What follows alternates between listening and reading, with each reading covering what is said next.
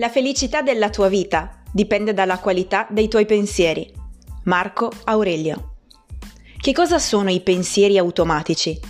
Si tratta di giudizi, etichette, interpretazioni e valutazioni di persone o fatti provenienti da un dialogo interno che si realizza in modo consapevole o inconsapevole.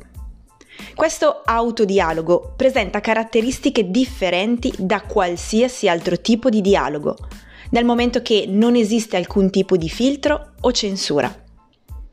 I pensieri automatici sono in stretta relazione con gli stati emotivi intensi, come l'ansia, la depressione, la rabbia o l'euforia, e generano riflessioni e analisi diverse da quelle che nascono in situazioni di calma e serenità, in cui i pensieri sono generalmente razionalizzati.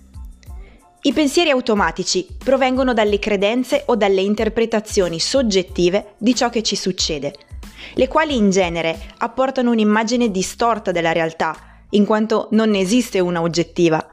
Per questo motivo si dice che siano fondati su distorsioni cognitive. I pensieri automatici sono difficili da controllare sono elementi appresi e sorgono da quelle credenze o atteggiamenti che sperimentiamo soprattutto durante l'infanzia o l'adolescenza e che provengono dalla famiglia, dalla scuola o da altre influenze sociali. Durante questi periodi la capacità razionale d'analisi non è ancora del tutto sviluppata, perciò qualsiasi influenza esterna viene assimilata con maggiore facilità e immagazzinata nella memoria, aspettando di essere emessa in situazioni con forte carica emotiva.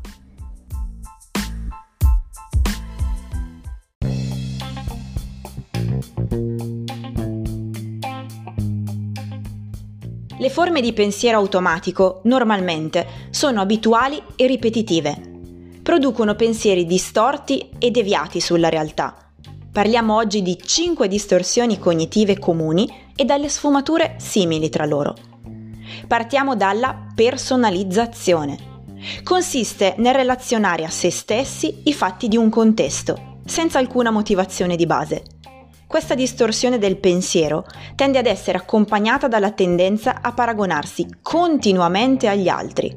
Per esempio, in una riunione di gruppo pensare che tutto ciò che viene detto si riferisca a noi le parole chiave sono è riferito a me o faccio questo meglio o peggio di tizio.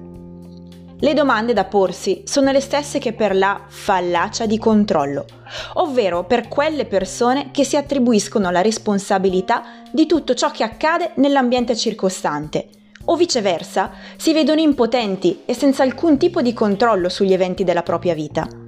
Le parole chiave sono non posso fare niente per, starò bene solo se sono io il responsabile di tutto o non è colpa mia se...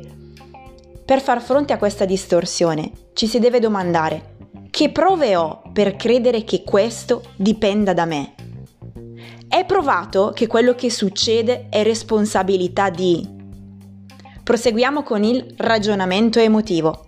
Consiste nel dare per certo tutto ciò che la persona percepisce emotivamente. Per esempio, se una persona si sente irritata, qualcuno ha fatto qualcosa per alterarla. O se si sente ansiosa è perché esiste un pericolo reale. Le emozioni percepite si considerano come fatti obiettivi e non come interpretazioni soggettive. Le parole chiave sono se mi sento così è perché sono o perché è successo. Le domande da porsi sono le stesse che per la fallacia di cambiamento. L'ipotesi fondamentale di questo tipo di distorsione è credere che il benessere di un individuo dipenda esclusivamente dalle azioni degli altri. È la caratteristica di quelle persone che tendono a credere che, per far fronte alle proprie necessità, debbano essere gli altri a dover cambiare condotta per primi. Per esempio, di fronte ad un problema di coppia pensare la relazione migliorerà solo se il mio compagno o la mia compagna cambierà. Per far fronte a ciò, ci si deve domandare che prove ho per credere che la situazione dipenda solo da questa persona o da questa situazione? Anche se questa non cambiasse, cosa potrei fare io? Concludiamo con la colpevolezza. Consiste nell'attribuire completamente la responsabilità dei fatti a se stessi o agli altri, senza basi sufficienti e senza tenere in conto altri fattori.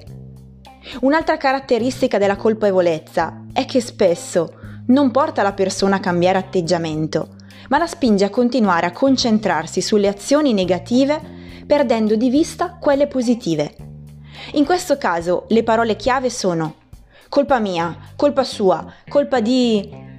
Per fronteggiarlo bisogna innanzitutto sostituire la parola colpa con la parola responsabilità.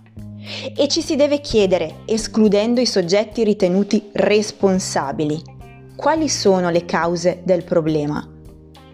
Se hai riconosciuto alcuni dei tuoi pensieri automatici e vuoi approfondire questo vasto argomento, ti invito a restare sintonizzato. Per oggi è tutto. Come sempre ti auguro un buon esercizio ed una buona giornata.